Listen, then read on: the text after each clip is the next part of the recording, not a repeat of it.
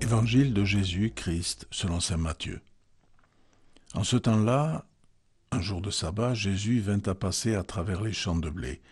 Ses disciples eurent faim et ils se mirent à arracher des épis et à les manger. Voyant cela, les pharisiens lui dirent Voilà que tes disciples font ce qui n'est pas permis de faire le jour du sabbat. Mais il leur dit N'avez-vous pas lu ce que fit David?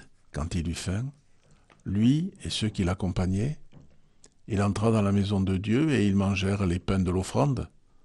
Or ni lui ni les autres n'avaient le droit d'en manger, mais seulement les prêtres. Ou bien encore, n'avez-vous pas lu dans la loi que le jour du sabbat, les prêtres dans le temple manquent au repos du sabbat sans commettre de faute? Or je vous le dis, il n'y a ici plus grand que le temple. Si vous aviez compris ce que signifie je veux la miséricorde, non le sacrifice, vous n'auriez pas condamné ceux qui n'ont pas commis de faute. En effet, le Fils de l'homme est maître du sabbat.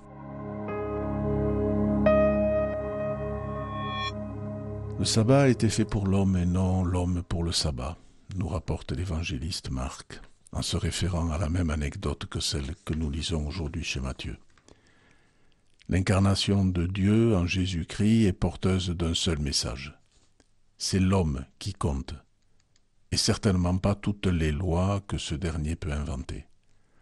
Même si elles sont nécessaires pour cadrer tout particulièrement notre spiritualité, il faut garder à l'esprit que si Jésus est bien venu pour accomplir la loi et non pour l'abolir, c'est bien qu'elle n'a pour sens que de mettre en valeur le Fils de l'homme, et même l'homme. Ainsi, si les disciples se mettent à arracher des épis de blé parce qu'ils ont faim, c'est cette faim qui importe sur la loi, qui interdit d'agir de la sorte le jour du sabbat. À plusieurs reprises, Jésus s'est confronté à ceux qui mettaient la loi avant l'homme, et les exemples ne manquent pas. Luc nous rapporte que Jésus a osé guérir un homme se confrontant alors aux règles religieuses.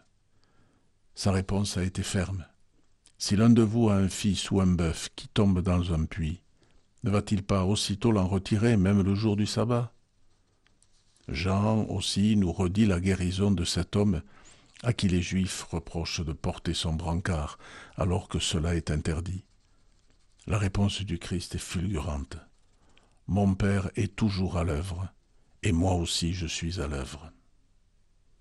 La foi est par essence vivante, et la religion ne doit en rien la figer dans de simples habitudes ou rites.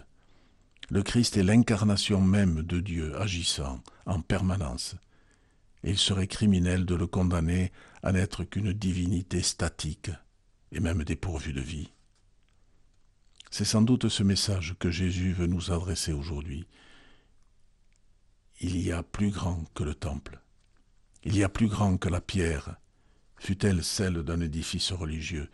C'est l'homme en qui, justement, nous pouvons contempler l'œuvre de Dieu en permanence. Alors, profitons de cette journée pour justement discerner dans le regard et les actes de nos frères l'appel du Seigneur à faire de notre foi une foi vivante. Bonne journée.